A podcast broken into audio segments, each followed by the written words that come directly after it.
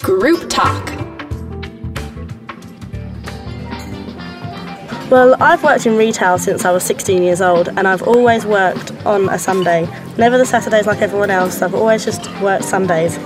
But the Sunday shoppers, people that shop on Sundays, I don't know if I agree with it. I think weekends you can enjoy it, be at home, let everyone go shopping on a Sunday. What do you think? Good or bad idea? For me, Sundays are definitely the days I need to just relax. Like Exactly. shopping can be relaxing, but for me it's not. So for me, shopping on Sunday is major like No, no. No no, I don't want to do that. yeah, definitely. And I also uh, I think that shopping on on S- on Sundays in particular, let alone weekends, is kind of difficult to do because all the stores that I want to go to are closed. Exactly.